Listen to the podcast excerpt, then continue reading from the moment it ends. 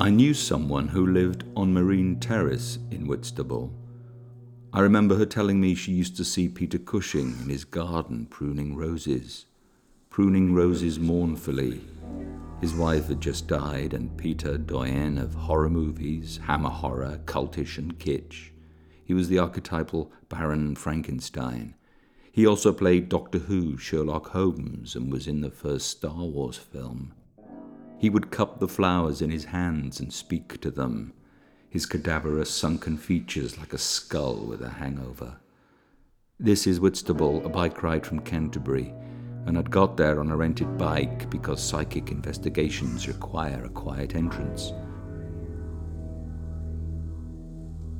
I was hungry, so stopped at a local cafe. It was called Samphire.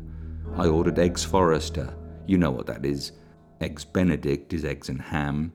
Eggs Florentine is eggs and spinach. Eggs Royale, eggs and salmon. Eggs Forester, eggs and mushrooms. And when I'd eaten, I got a text from a friend, and it said, Are you enjoying your meal in the Samphire, Whitstable? Well, how did he know I was there? I told no one. He lives in Brighton, 70 miles away. Was there some CCTV loop, a webcam? I paid for my meal and found Marine Terrace it looked out over the sea towards the Isle of Sheppey, a vista that reminded me of David Lean's Great Expectations, Magwitch leaping from behind a gravestone to scare the life out of poor young orphaned Pip. Something ancient, something archaic, but Lean's Great Expectations was not filmed here. That was somewhere else. This is a stark Dickensian landscape, a scene set for something horrific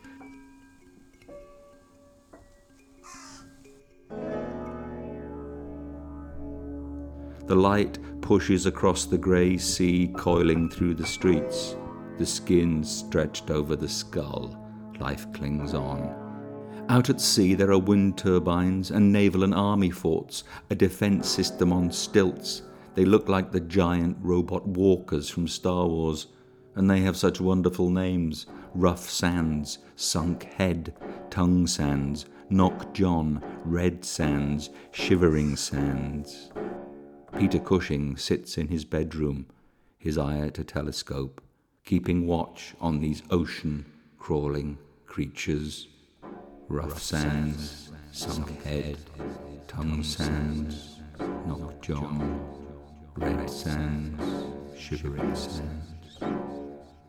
Peter Cushing is long dead, and his ghost, if it haunts this parade of handsome houses, isn't doing a very good job. The beach is littered with oyster shells. Oysters have been fished or farmed here since time began. I'm not sure when time began, let's say just after the last ice age. Peter Cushing emerges from the early morning fog.